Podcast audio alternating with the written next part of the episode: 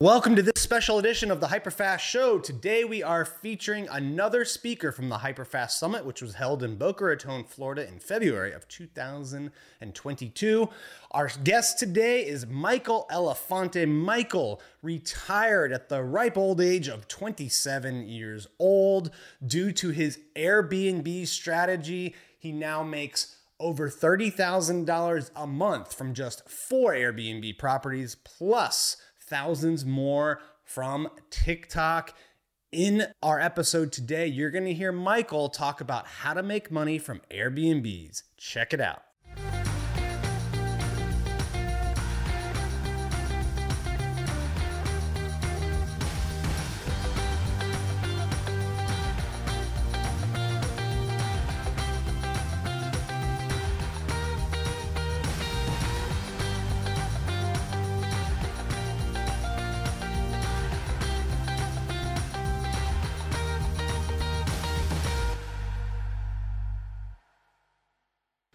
Again, he got to just in a couple years, 30 grand a month in cash flow, a huge TikTok star as well, and he's you know helping teach what he's done to, to hundreds, thousands of more people now. Uh, please welcome Michael Elefante.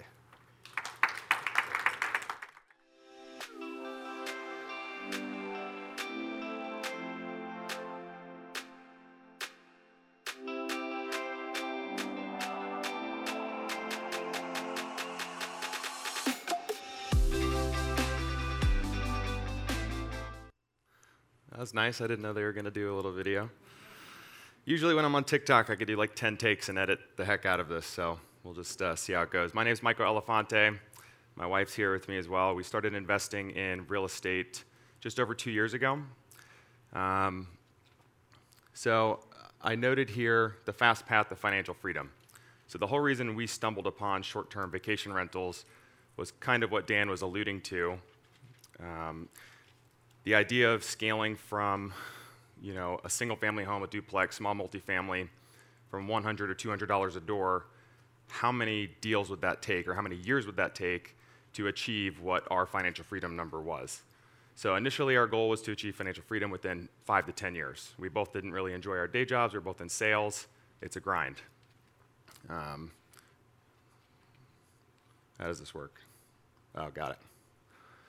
So a little bit more who I am. 29 years old. Um, I also do a lot of content on TikTok, YouTube, and Instagram. Um, our path to financial freedom kind of already started that. Uh, we bought our first Airbnb property in Nashville, Tennessee um, at the end of 2019. Um, once I started crunching numbers, really prior to making that first investment, we realized if the cash flow potential was true, we were all in. So we got that first one, saw the bookings come in, and we were blown away. So we immediately started to think of creative ways to fund our second deal. Um, we took the risk of liquidating our retirement accounts, because again, we were all in, um, and bought our second deal in April, also in Nashville of 2020. COVID hit. Um, we were still uh, positive cash flow, I think all but two months of 2020, which is kind of surprising considering travel came to a complete halt. Um, we funded our third deal in October of 2020 as well um, and we were financially free in less than 12 months. Um, and then once full travel came back, um, bookings just really went crazy. So we currently own and operate four short-term rentals, um, actually three and a half because we split uh, one of those properties with another investor we went in 50-50 on. So actually our take after their cut on one of those properties is $30,000 a month on average. It does fluctuate from time to time, right, because seasonality in some of these markets. Um, two of those are in Nashville, two are in Gatlinburg. We're launching a fifth in the next two weeks here in Fort Lauderdale, and we're under contract for a sixth also in Fort Lauderdale. So once all six of those are up and running, it should be north of $50,000 a month uh, in cash flow. So that's after all mortgages paid and after all expenses. So why short-term rentals? Um, I don't know. How many of you guys are familiar, or at least have heard or stayed in Airbnb? Probably everybody, right? Um, so why short-term rentals? I already alluded to it, but number one is cash flow. That's really how you measure the health of any business, right? Cash in, cash out. Um, short-term rentals can produce on typically three to 10x what normal long-term rentals can, sometimes even higher than that. Um, and one to three properties, I truly believe, can set anyone financially free. That depends on your situation, right? If you're single, have a family, your financial freedom number is going to be different for everybody. But a small property, we have a two-bedroom condo in Nashville, Tennessee, that's averaging $5,500 a month in cash flow. It's pretty crazy to think about. It's an older place too. It's not, it's not anything special. And then some of the larger properties can do north of $10,000 a month in cash flow. Um, so I'll get into some of the numbers and show you some analytics and some data that you can leverage on AirDNA. For example, I'll show you uh, Boca's market uh, later on. Next is building generational wealth. This goes along with really buying and holding any type of real estate. You not only get cash flow, but you're getting principal paydown on the loan that someone else is paying for. You're also getting any forced appreciation if you do work to the property, and any long-term appreciation, which, other than the past year, which has been nuts, um, it's really I consider that just more of a hedge against inflation, protecting your wealth. The other really cool thing about short-term rentals is you can own properties and put them anywhere you want. Say you want a beach house, a lake house, a mountain house, and you can visit them whenever you want. So you have a cash flowing asset that you can enjoy with your family forever. And then resale value. Um, if you guys have ever put a bid on a short term rental that has rental history, you will notice that there could, if it's turnkey, especially in like Gatlinburg, Tennessee, like big markets, Fort Lauderdale, we've been outbid by $100,000 on a property before. It's not uncommon for a turnkey property. So you're not just selling a home, but you're selling a business, and people are willing to pay more than appraised value to get that asset. So the most common question I get asked, or the most common comment, I should say, on TikTok, which is funny, but is, well, I don't have a million dollars. I don't have $100,000 to invest. The coolest thing about Airbnb and short-term rentals is I don't, you know, or Michael, how much money do I need to start? How much money did you have when you started? You can start with any budget, right? Most of you guys are thinking buy and hold. You need a down payment, closing costs, money to furnish the property, money to rehab it if it needs it, and then stand it up on Airbnb, pay for local permits, and things like that. That's strategy number one. Now, I will say there are different ways you can leverage different types of loans that you ordinarily would not be able to with ordinary investment properties. You can take advantage of a secondary home loan if you have intent to use that property as your own vacation house from time to time. Legally, you are allowed to rent it out when you're not using it. So you could do 10% down. Interest rates are going up on that specific loan program. They used to be more in line with primary residences. They're getting a kick up closer to conventional investment loan uh, interest rates. But you can also do a 15% down or 20% down uh, conventional investment loan. There are now DSCR lending programs available out there. DSCR, uh, if you guys are familiar with that, is debt service coverage ratio. So if you have the money but, and a, a decent credit score, but maybe you don't have the proof of income or the length of time, right, two years of uh, work history, tax returns to qualify for a loan, you can leverage what's called a DSCR loan. Debt service coverage, those lenders are looking at the asset's ability to service the debt every month.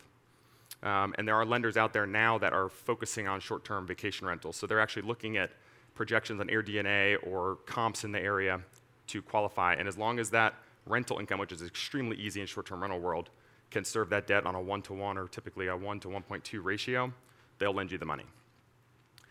Now, moving on. You don't have enough money for a down payment. Rental arbitrage.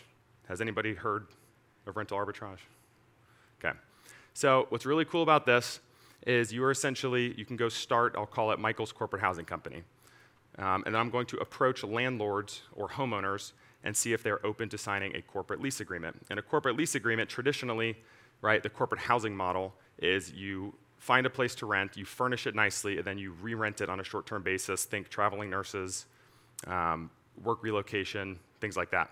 And also some family and friends leisure travel, vacation.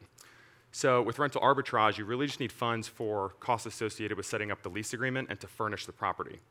Anything that you bring in on top of that per month on Airbnb, Vrbo, whatever you guys want to use, um, minus your rent costs and operational expenses, is pure, pure, uh, pure cash flow. And I'll give you two examples of this.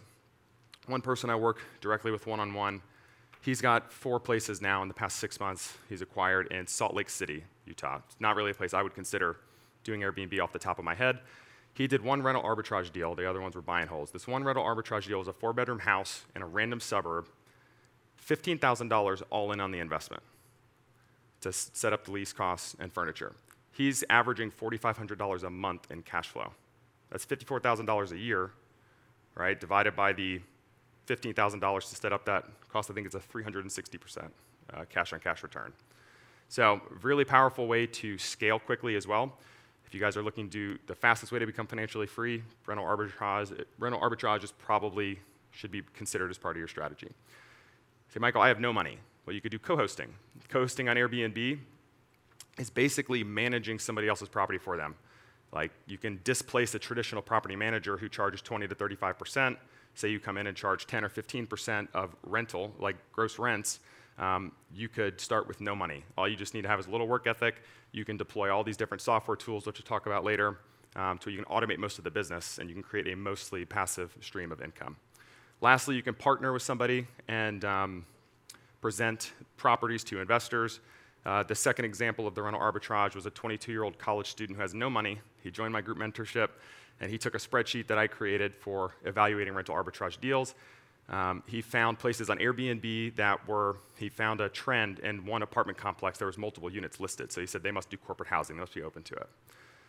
He evaluated that property, looked at comps there and on AirDNA, and he presented that spreadsheet to multiple investors, and he said people were throwing money at me, which I thought it was just funny how he said it, but he landed his first deal with no money out of pocket, a 20, 22 year old college student, um, and he's got, I think, three more that he's getting ready to set up as well. So, any one of these strategies you guys could deploy today. The big reason, like beyond cash flow, right, this kind of goes in hand in hand, is cash on cash return. My minimum, absolute bare minimum, especially if I'm self managing an Airbnb, is 25%. Um, if you guys are BiggerPockets fans, listen to Brandon Turner. He typically shoots for 8 to 12%. I want to at least double that if I'm doing short term rentals because it does take more effort to stand up. Um, and again, most long term rental multifamilies seek that 8 to 12% cash on cash return. In today's market, probably less. Uh, rental arbitrage, I already mentioned the one example, because there's no down payment and closing costs, can easily be 100 plus percent cash on cash return. Next thing I want to talk about is the evolution of technology. You guys have probably seen some form of this before. Um, Netflix displaced Blockbuster. A lot of people didn't think that was going to happen, but how quickly did it happen, right? Same thing with Uber and taxis or cabs. You don't think, hey, I'm going to call a taxi. You think I'm going to order an Uber, right? When you think watch a movie, you're not thinking, hey, let's drive to Blockbuster. Now you think, hey, what are we going to stream on Netflix or Hulu tonight? It's no different with Airbnb, is displacing a lot of business that was ordinarily going to hotels. Especially with COVID, a lot of people who were not on Airbnb already, especially people with families, are now opting for Airbnb travel because contactless experience, they don't have to be around people, um, and they get more of the amenities that they would in their own home. So the name recognition is huge. And Airbnb has the best platform out of all of them. Not always the best customer support for hosts, but um, still a terrific platform. And I still think it's really early for Airbnb. Continuing on that, the evolution of technology, um, it's no longer a must have to have a property manager if you want to self manage. And the reason I say that is because you don't have to live local. You can onboard technology or apps that have been spun up over the past five to 10 years that enable you to manage these properties from anywhere. Um, automated messaging via, via uh, property management software such as Guesty for Host, Hospitable, Hostfully, there's a whole bunch of them out there. You can even do automated messages on Airbnb now. So if you were to book our property, you would immediately get a notification saying, thanks for booking our property, here's some information about the house, two days before check-in, check-in instructions, house rules, check-out. It'll even auto-review guests for us on Airbnb. Keyless entry and smart locks. You can control everything from your phone. You have security devices. You don't really have to have people checking up on the house. You know who's coming in, who's leaving. Our cleaner showing up on time. Um, and then syncing calendars with cleaners. I don't have to be on the phone or sending screenshots of when bookings are occurring. They use tools like Resort Cleaning or do an iCal sync with their calendar. So anytime I get a booking or a cancellation, they know. So I'll give you an example. My wife and I, we had a goal to quit our corporate jobs. Uh, we did back in March and April, um, respectively, of 2021, and we traveled in a camper van for six and a half months. And we worked about one to three hours a week managing our properties um, while on the road, all from our phone. The last tool I wanted to mention was Price Labs. There's similar tools out there, uh, Beyond Pricing and Wheelhouse. Um, those are ways to put advanced customizations in, and it will automatically uh, change the pricing intuitively based on data they're capturing and machine learning and other technology they've developed um, based on demand in that local market. So it'll raise prices when demand's really high and uh, lower prices actually when demand's quite low, so you're not priced out of competition. Um, so as I mentioned, PMs typically charge 20 to 35% of gross revenue. And one Airbnb and really multiple Airbnbs, once you have everything set up, doesn't take more than one to two hours a week to manage several. Um, and you can do the math. If, if one Airbnb is grossing $100,000 a year, which several of ours are, or all of ours are grossing over that, um, it's quite a bit of money per property that you're giving up. So, what's your time worth? And at what point is it worth hiring out somebody to manage your properties or a PM? So, we live in a digital world, and Airbnb for me is no different than my social media channels. I have about two seconds to grab your attention before you're on to the next video, right? Everyone's guilty of that. You pull up TikTok, Instagram, it's boring, boring, boring. Ooh, that's interesting, right? Um, Airbnb, you have one photo and a description to earn a click. And it's all about selling the experience. People are willing to pay more for an experience. So that's probably the most common mistake I see people make on Airbnb is they set up a bare bones place, ultra cheap furniture, um, and there's no like wow moments within the house. Like why should somebody stay in that one versus the one next door? You'll probably still make money, but if you want to make like 50 to 100% cash on cash return, which is possible in many cases, you have to sell the experience. That's where the big money is. Um, once you get that first click, you get an Airbnb splash page, which has five photos. Then you have five photos. Those are your top moments within your house. Then you get somebody bought in, right? You can create Instagrammable moments. A um, couple different examples of these are awesome outdoor areas with cool lighting, uh, custom murals. We've put murals in our places before. If you guys have followed me on social media or if you have interest in checking them out, we have one with big butterfly wings in Nashville with Nashville written above it kind of cater toward bachelorette parties, but that's a huge, huge thing in Nashville. Um, but people will literally book our place for that photo. They'll spend $1,000 a night on the weekends, to, and they'll book three months in advance, five months in advance for that photo moment. People will pay for the experience. Now, this is something I made up. I don't know if it'll make sense, but it's called the Airbnb perpetual life cycle.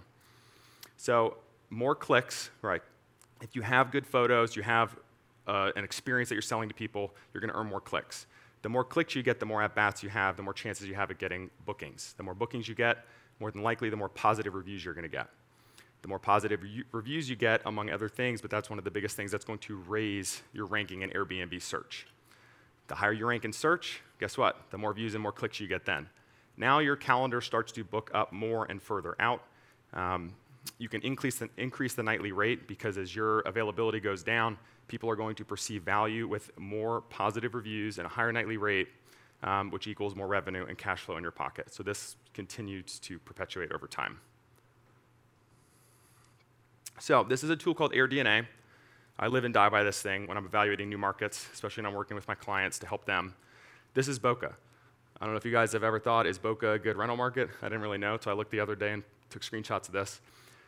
I want you to notice the four different lines on this graph. You're going to notice the 25th, 50th, 75th, and 90th percentile. Those are the different percentiles of performing properties. For example, if you're in the 50th percentile, you're right about in the middle of performance, and this is the occupancy chart. So, occupancy is the percent of days that you're booked in any given month. And this is looking at the entire market, and I use filters. Um, I'm just looking at four bedroom homes here in Boca. So, the difference between properties that are good proximity within that market, so the location your property is in is important but also what amenities or features do people want when they come to this market, right? Down here, pool, outdoor kitchen, um, what wow factors do you have that's going to earn you more bookings? Those, like, you can see the difference, right? The amount of days you're booked is so much higher, like near 90 to 100% in December of 2021 compared to the 50th percentile, which was like 65, 68, or no, 70 something, and then the 25th percentile, way down there. Average daily rate, I just hovered over one of the dots, but same thing. They should show you the different percentile performing properties. These are all four bedrooms here in Boca. This is what people are charging in this town. Granted, if you're in the 95th percentile, you probably have a really, really nice property, more luxe, right, on the water. But the 50th to 75th percentile are still charging six, seven hundred dollars a night on average, and that was in December. And here's a revenue chart. So this is why we're so keen on setting ourselves apart with our properties, and I, I really recommend you guys doing if you do short-term rentals, go the extra mile, spend a little bit of extra money. You don't have to get designer furniture per se, but spend extra money on creating those experiences because the difference in the 25th, 50th, 75th, and the 90th percentile performing properties, this is revenue, is massive. So, but Michael, am I late to the Airbnb game? No, I still think it's really early.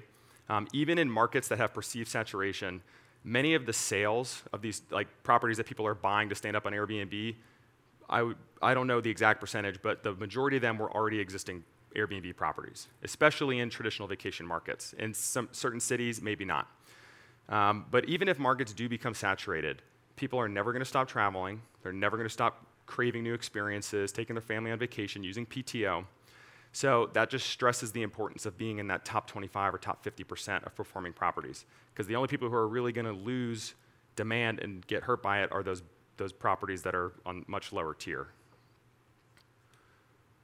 So if you have interest in learning more, I do a ton of content um, and some other things. I do have um, a course that I built, which wasn't really by design. I just had a lot of people, after I was doing content, say if you build something, I would do that. Um, a lot of success from people. Around 500 people have enrolled in that. Um, a bunch of other resources in that little link there, which is also in my Instagram and TikTok bio. So I wanted this to be somewhat quick. I was hoping you guys would have questions. If you don't, that's okay. I know lunch is right after, but if you have questions, I'm more than happy to answer as best I can any of them. Sorry. Uh, my first one is within your Airbnbs, how do you go about creating that experience? You know, what is there like a certain things you do or like is it like is it like a formula or is it more just like okay here's the x property what can i do within that property to create an experience? For sure. So usually it depends on the market right? You can go to airdna there's actually a top property section which is really useful and you could look at top two bedrooms top four bedrooms and you're going to notice a trend in one the location of those properties right? They're going to cluster they'll show you on a map and you could hover over them you could drill into their listing look at their photos. You're going to notice what what is driving people to those properties? Why are they charging so much per night? That's usually where I start. Or do they have a pool? Do they just have an awesome outdoor space? Do they have cool lighting? Obviously, those your photos are key there. Um, for us, it's like one to three key moments within the house. So if it's not an outdoor area, that's that's a big one. People love to be outside, though, right? If you can cr- have a grill, a fire pit, string lighting, just make it Pinterest worthy, as my wife and I like to call it. Um, murals is a good one if you can create something that's interactive and people want to take photos and be like, yo, look how great of a time I'm having in Nashville, Tennessee. Look at this place I'm staying at and you're not. Like, it sounds crazy, but that's people will book book things for that specific experience. Um, certain markets, the proximity to local attractions is more important than others. If you're in Nashville, you're going to pay a lot more money to walk to Broadway Street and go drink at all the bars there than you are maybe in a Gatlinburg, Tennessee, where you could be somewhere really remote, but you just want a view or just like to be secluded in the woods kind of thing, right? So uh, it could be a game room too. And then look at things uh, to differentiate in just your basic photos bedrooms, living rooms. A lot of rooms you're going to see on Airbnb, all these properties start to blend together, especially, especially in any market. Look at Boca. Like 90% of the properties, they're going to look the same. Like, for lack of better terms, they're going to look very similar. If you can do accent walls, if it's just different paint, wallpaper, cool lighting, change light fixtures, change fans, it's all about the digital experience. What's going to get, earn you a click and what's going to earn like more photos. The more photos they look, for, uh, look through, the more bought in they're going to be. So that was a good question. Any other questions?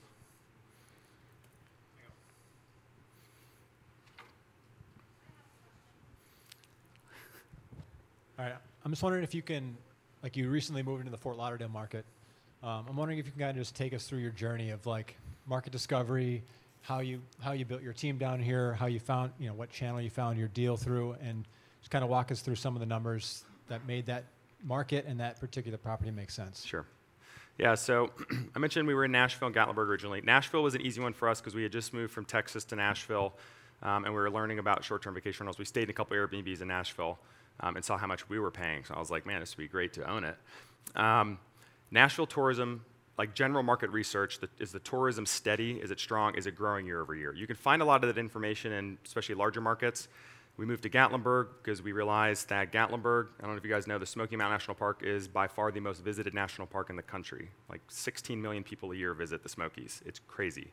Um, so we knew that the seasonality also there is another big thing to look at. Um, I really don't like to be in really seasonal markets. You can still make a lot of money in seasonal markets, meaning maybe you're busy from April to September, but it really tapers off, like northern beaches and lakes and things like that. Um, what attracted me to Fort Lauderdale was actually the, the lack of seasonality. The further south you go in Florida, the steadier it is. Even on the panhandle, that's where I started in Florida and worked, worked my way down in the research. Um, it really tapers off in the winter months right? I mean, you still get bookings, people still come down snowbirds, but Fort Lauderdale, Miami, Hollywood, Pompano, Boca, Delray, all these different markets down here um, are really steady. So when I saw that on AirDNA, the 75th percentile, the lowest it has been in the past three years on any given month, was like 77%. That is insane. Because most of our other places, Nashville, we're expecting like a 60% occupancy, 65. Um, so that attracted me, and then the, the daily rates. The average daily rate for a four bedroom typically is like $750 in Fort Lauderdale. So when you start doing the math and you find a place that's reasonable, I always rely on the numbers there, right? So I have a, I probably should have put a screenshot of it. Uh, my wife was like, you should have done that, but she's to kick me later. Um, to basically go over the numbers, like take your emotion out of it. If the numbers make sense, the deal makes sense. The last thing I'll say to that is, in the other markets we're invested in, January and February, February are the slowest months for us. The rest of the year is pretty busy. We're still cash flow positive, but it's much slower. So Fort Lauderdale, it's the busiest in the late winter to mid-spring. Uh, it's still busy all year, but this is the busiest month. So it's kind of like offsetting our cash flow a bit. And then the, uh, the, the two deals that you've found here in Fort Lauderdale so far, are you going through a realtor or you have a good wholesalers down here? Or what, what have you found to be your preferred method? Yeah, so we scour Zillow, right? But we, we always like to rely on local realtors. Um, I have two requirements for realtors. One definite requirement, and the second is really more of a nice to have. Number one is they have to primarily work with investors um, especially with short term rentals, because just because you're a realtor does not mean you know the short term vacation rental market. Where people are looking to live and have nice schools and stuff does not always correlate to where people are looking to vacation, right? Um, so they have to work with investors. And two, and this is a huge bonus, if they also happen to own and operate their own short term vacation rental, one or more, that's a big bonus because then they really understand the actual process and what we're kind of looking to accomplish. Um, so realtors are, are a big bonus. I do a lot of networking, just word of mouth on that. I mean, you could ask questions on Facebook groups, Bigger Pockets, and just get in touch with somebody who's already in that market, and they might have some suggestions. So I have a question, maybe three. Okay. You might be able to join two of them together. But it, what is the process in registering for Airbnb? What? How do you um, minimize your liability in certain properties because of a pool, Mm-hmm. Sure. stairs, things like that. I mean, if Mm-hmm. you have canoes, things like you know, what what do you look for, or how do you minimize that as an investor? Mm-hmm. And um, what was my third one? I forgot. I can answer the first two because I already Okay. forgot the first one. Okay. Well, the process of getting Yes, 'cause let I me think start there- with that. There's a registration There- or there's something for- typically in most markets, and increasingly so, um, uh, local regulations and laws requirements around short-term vacation rentals.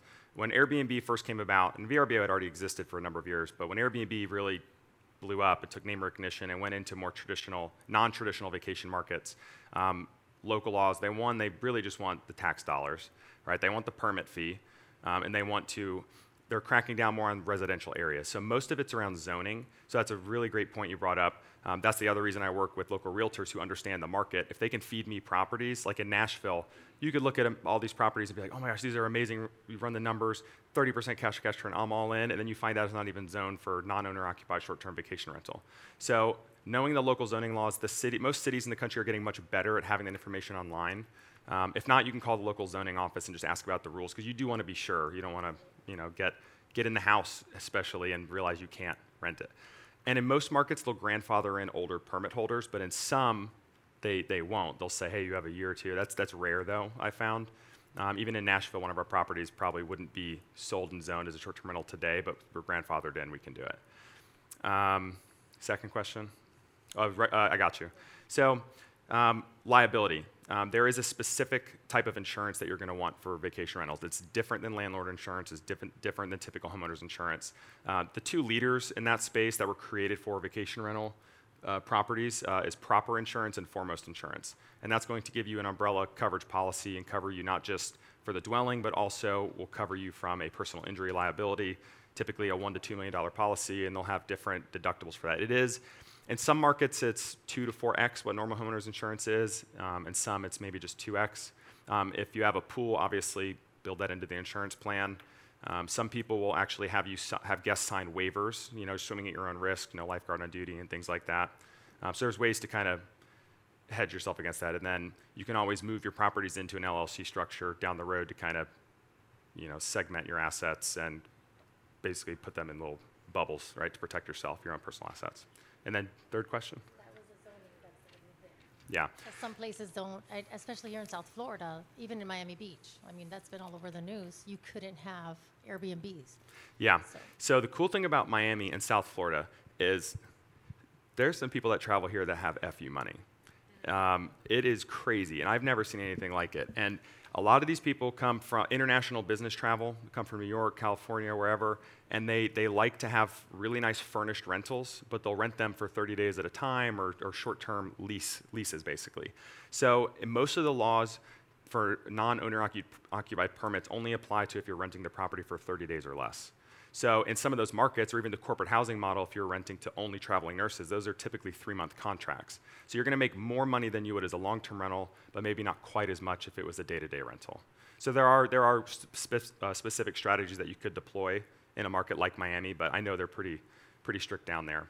And then what cities like Nashville and Austin and I assume Miami too, are uh, definitely in Nashville because short-term rentals are huge. They're building planned unit developments that are only short-term rentals. So that's an opportunity for investors to come in, and you know that that property is going to have no issue with regulations. Um, and then you also don't have to deal with neighbors complaining, because I personally don't want my properties in a highly residential area where I don't want to be a nuisance for people, but I still want to provide an experience for guests like they're, they're living in town versus a hotel. Sir, thanks for uh, all this great knowledge. Um, I just wanted to kind of open-ended question, I guess, in terms of strategy. You mentioned like Airbnb is still young, and you know we, we see other markets with more regulation and you know financing. People are noticing that people are taking advantage of the traditional financing, like you said, with second homes. I mean, where do you see it in like you know five, ten years? Because you know we talk about are we too late? Is the market's going to get saturated with too many short-term home rentals? You talk about like communities uh, like Natiivo here in Miami they started building communities where you could just buy as an STR. Yeah. Um, so just wanted to get kind of like a strat- strategic opinion mm-hmm. on where do you where do you see it? Yeah, I think part of that is like the older crowd who's traditionally going to hotels are a lot of them switched to Airbnb and VRBO during the COVID times because they didn't want to be around people. So there's a lot, and honestly, probably half our bookings on Airbnb are people who are new to Airbnb, which is pretty crazy. Um, everyone that is younger that will eventually travel with groups of friends or family will book on Airbnb or a similar platform. So I think the user base is still growing dramatically. Um, in some markets, it could become saturated, right? But that just stresses the importance of standing out, establishing good reviews, um, and just ranking higher in search, which are all things that are within your control over a period of time. Um, the other thing I noticed with, um, with COVID was there was a dramatic spike in local travel. So people weren't taking maybe as luxurious vacations, which in times of economic hardship, I foresee that happening as well. But people were exploring local markets. Like outside of San Francisco, I was looking with a client at random markets I'd never even heard of before, but their occupancy was probably 50% or less prior to COVID, and since then it's been 90 to 100%, which is crazy. So my theory is, is that a lot of those people that are now exploring those local vacation markets that are maybe a two, three hour drive away from home, they had a good experience there, they're probably going to go back in the next one to two years. So I think those markets could start growing, like the smaller markets could grow. So if you didn't want to do a bigger market that you felt was saturated, you could go dominate a smaller market. Especially in the smaller market, you're going to notice the photos are really bad, the furniture is usually really bad. Um, so you have an opportunity to create a really cool experience um, and dominate that market, which I think is a, is, could be a good way to go about it.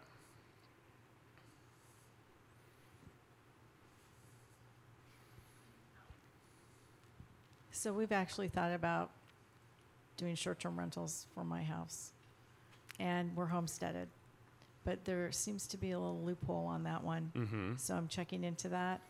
One on one, I'm going to call and just see, but it seems to be that we can do that without losing our homestead exemption. We're empty nesters, and my husband's a sport fishing captain, so we're looking at how we can Mm-hmm. do. I think it's up to 30 days, um, uh, 30 days total annually that we could actually do a short-term rental, Hmm. as long as the neighbors don't get ticked off, which they won't. Yeah. But um, so that's a, an option, like for us right now that we're Mhm. looking at. And I literally just text. I have two adult children, and I'm like, "Hey, guess what we're going to be doing?" Because they can't find real estate right now, because they're priced out. Sure. They're 26 and 31. So I'm like, I think this is where we probably need to like have a sit down and do this and get the ball rolling. So thanks for this information. This Yeah. is like getting me thinking.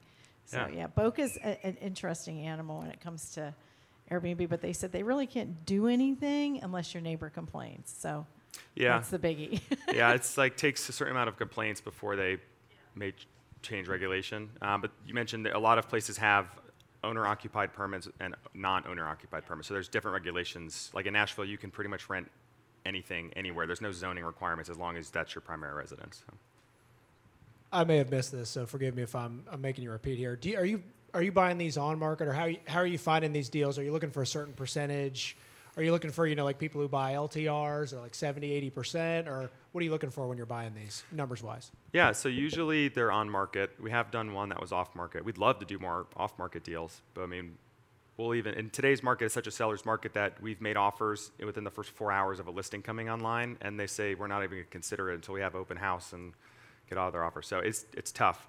Um, you, you can find off market deals though. It's just, I'm personally not that great at sourcing those or want to spend time doing that. It may sound lazy. But um, when I'm looking for deals, I want a minimum of a 25% cash on cash return. Personally, with low interest rates, even though they just ticked up, they're still, if you look back 20 years, they're still incredibly low. I mean, among historic lows. If I can lock in a 4% or 4.5% interest rate on a 30 year term by putting 15% down, like that's a, it's amazing because your cash on cash goes up. Um, now, I will say that one, when you get to a certain point where you have the option to get w- another big one or do one like one to, or two to three small ones, I'd rather get the big one if the cash on cash overall is the same because it takes the same amount of effort once it's set up to manage a big one as it does a small one. You still have the same level of guest communication and communication with your cleaners and things like that. Thanks. Do you mind if I ask what your property sizes are that you Mhm. you're five? Yeah. So we have a two bedroom condo in Nashville. We have a four bedroom house in Nashville. First one sleeps eight, then 12. Um, in Gatlinburg, we have two houses out there. One sleeps 12 and one sleeps up to 16. They're both four bedrooms. And then the one down here is a four bedroom. Um, doing more of a renovation the past three or four projects because we find there's less competition on non turnkey properties. And we also get the equity grab. Um, I thought, it, I thought houses were way too expensive two years ago when we first started, to be honest. I was like, we're way overpaying. I was like, Jill, we can't do this. And she's like, just do it. And I was like, all right. So, but fast forward two years, on some of those that were, did those renovations, we're able to pull out 200% of what we put in.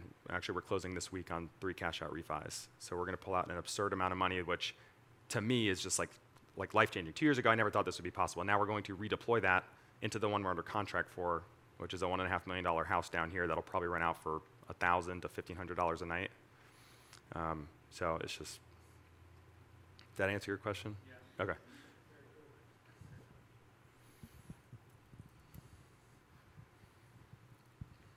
Do you have a rule of thumb for what percentage of the property value, or how do you, uh, let me ask it a different way, how do you determine how much to spend on the furniture? Asking that's for a a good point. friend. Yeah. So furniture, I typically budget, and this is ballpark when I'm quickly evaluating properties against each other. I'll budget about $5,000 per number of bedrooms, and that includes common spaces like kitchen, dining, and living, but does not include additional spaces like if it has a big game room or bonus room or a big outdoor space. I'll usually budget an additional 2,500 to 5 grand per additional space. So if I'm budgeting for a four bedroom property that has a rooftop patio and maybe like a bonus room, I'll probably budget around 25 to 30 grand for that. Okay. And you could certainly go cheaper, right? If you hunt for awesome deals on Facebook Marketplace, but for us, it's speed to get listed on market. So if we can, we actually furnish the entire property on a spreadsheet before closing. So we usually have 90% of the uh, furniture selected with links, with costs, with estimated sales tax, all included in the spreadsheet, auto populates. So we know we don't get halfway through furnishing a place and we're like, oh my gosh, I'm way over budget already. Yep. And where do you find most of your furniture? Most of it's on Wayfair, Amazon, and I really like Poly & Bark for like living room stuff. Okay. Yeah, quality stuff. Love it. Um, we had someone check into our Airbnb today and asked to rent it for the next two years for a month too. So this market's hot. Wow. If you guys are trying to get in this game, you should do it.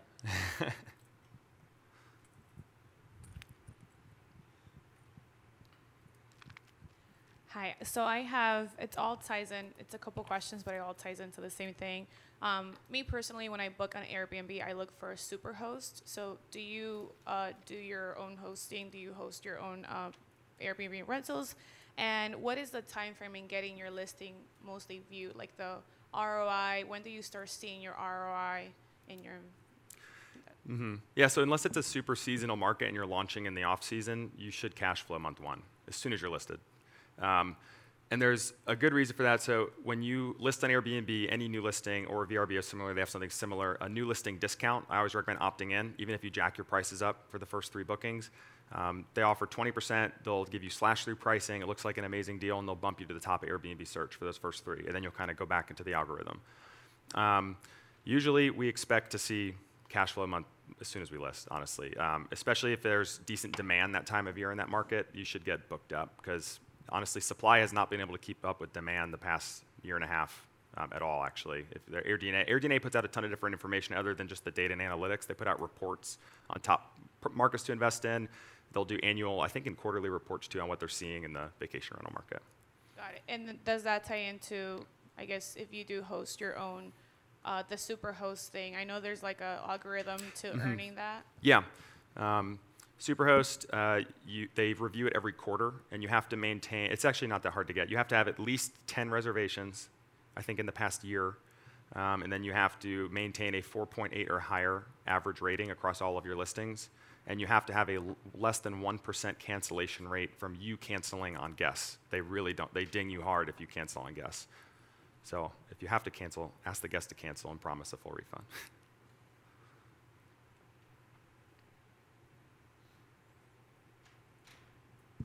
yeah. Okay, Um do you offer these spreadsheets that you use? Like is that something that you have like as part of your course or um, do you ha- like wh- how can we get our hands on these spreadsheets? Yeah. So uh, I have all this stuff on this little link. Um, don't worry about writing it down. If you just follow me on Instagram, there's spreadsheets, there's the course mentorship, all sorts of different stuff. And I do videos on TikTok and YouTube actually going over how I use spreadsheet, use AirDNA, and plug everything in. But I created it so it's plug and play. So like you'll notice all the yellow cells are manual inputs, everything else is automated. So for me, it's convenience, right? Because I just want to stack properties or loan options against each other, strip the emotion out of it, and be like, this is the best one, this is the second best one, this third best one. Uh, mhm.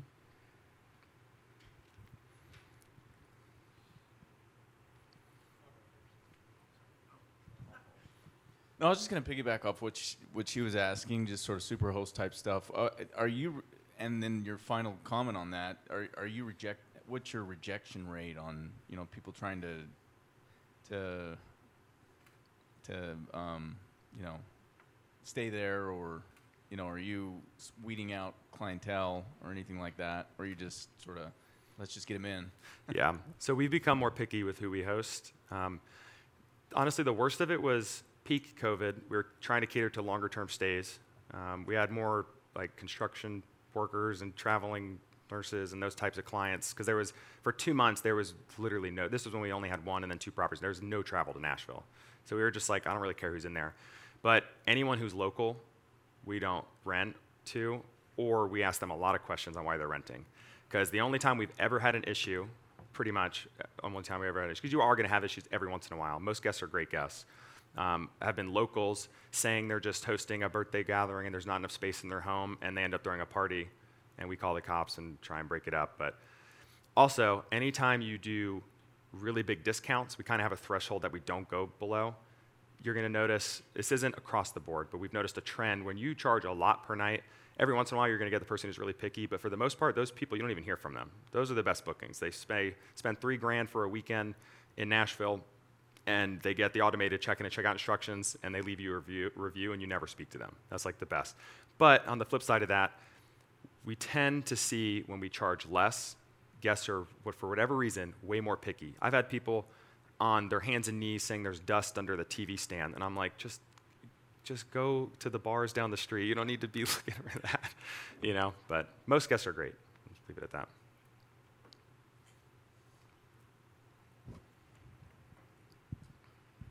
With uh, with your lending, have you found it? Have you found one partner that you do everything with, or like when you when you read BiggerPockets stuff, they're always like find your local lender kind of thing. Are you finding a, a new one in each market you go to?